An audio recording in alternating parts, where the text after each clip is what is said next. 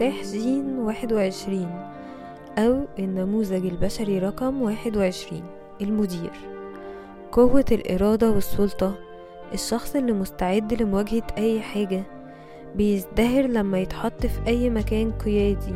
سلطته نابعة من سلطة داخلية عميقة بيقدر يخترق العالم من خلال ثقته بنفسه. أنا إيفون ماتا ودي سلسلة مفاتيح الجينات.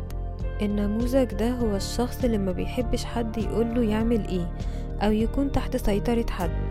هو فهم المستوى المادي كويس ويعرف يشكله ويحب الحاجات المادية. يزدهر قوي لما ياخد remote ال control للعالم المادي زي الأكل الفلوس الأراضي العلاقات ال business أو نمط الحياة نفسه. هو يقدر يوجهنا إمتى وإزاي نستخدم الموارد بتاعتنا على أكمل وجه. ونحط جهد في إيه. وطبعا ده نموذج مهم قوي للحفاظ على الوفرة المستدامة في المجتمع.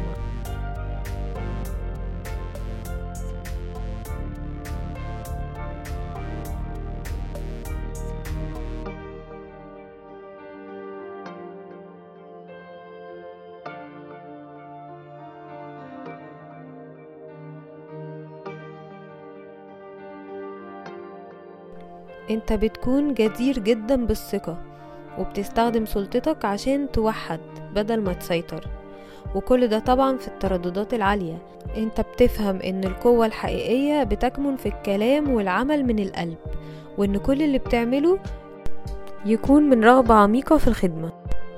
في الظل انت بتكون ضحية حاجتك للسيطرة خوفك الكبير بيكون فقدانك للتحكم. أو إن حد تاني ياخد منك ال remote control بتكره التغيير لأن ده هيدمر ال system أو النظام اللي بترتكز عليه. وكل ما بتسيطر أكتر الناس اللي تحتك هيكونوا مش أوفياء ليك. وده هيخليك تحتاج لطرق وأدوات للسيطرة أكتر وأكتر. في الطبيعة القمعية أنت بتكون شخص منقاد وخاضع ومطيع بتدي ال remote control بتاعك لحد تاني وده عشان تهرب من تحمل مسؤولية حياتك. وتحمل نتيجة قراراتك.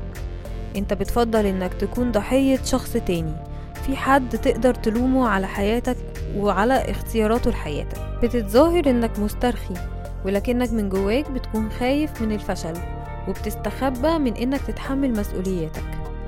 أما في الطبيعة التفاعلية فبتكون متحكم ومسيطر وتحت السيطرة دي بيكون خوف وغضب.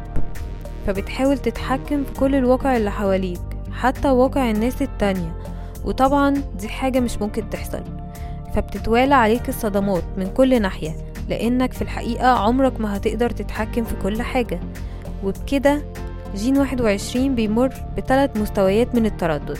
مستوى الظل بيكون عندك خوف من فقد السيطرة فبتتعامل بالطريقة القمعية وبتكون منقاد أو بالطريقة التفاعلية وبتكون متحكم. أما لما بتستسلم وبتتخلى عن السيطرة وتشتغل على موازنة طاقة الأنوثة والذكورة مع بعض يعني الاستسلام والحكمة مع الإنجاز وتحمل المسؤوليات. أنت ساعتها مش هتحتاج تقنع الناس إن هما يثقوا فيك.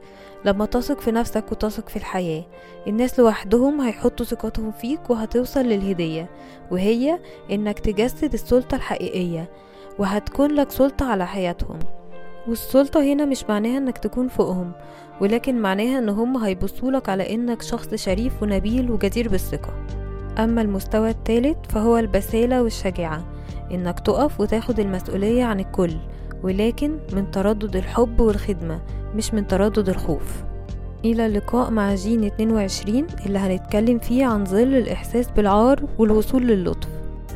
شاركني تجربتك مع جين 21 واعمل لايك لو عجبك الفيديو وما تنساش تشترك في القناة وتفعل الجرس عشان توصلك كل الحلقات.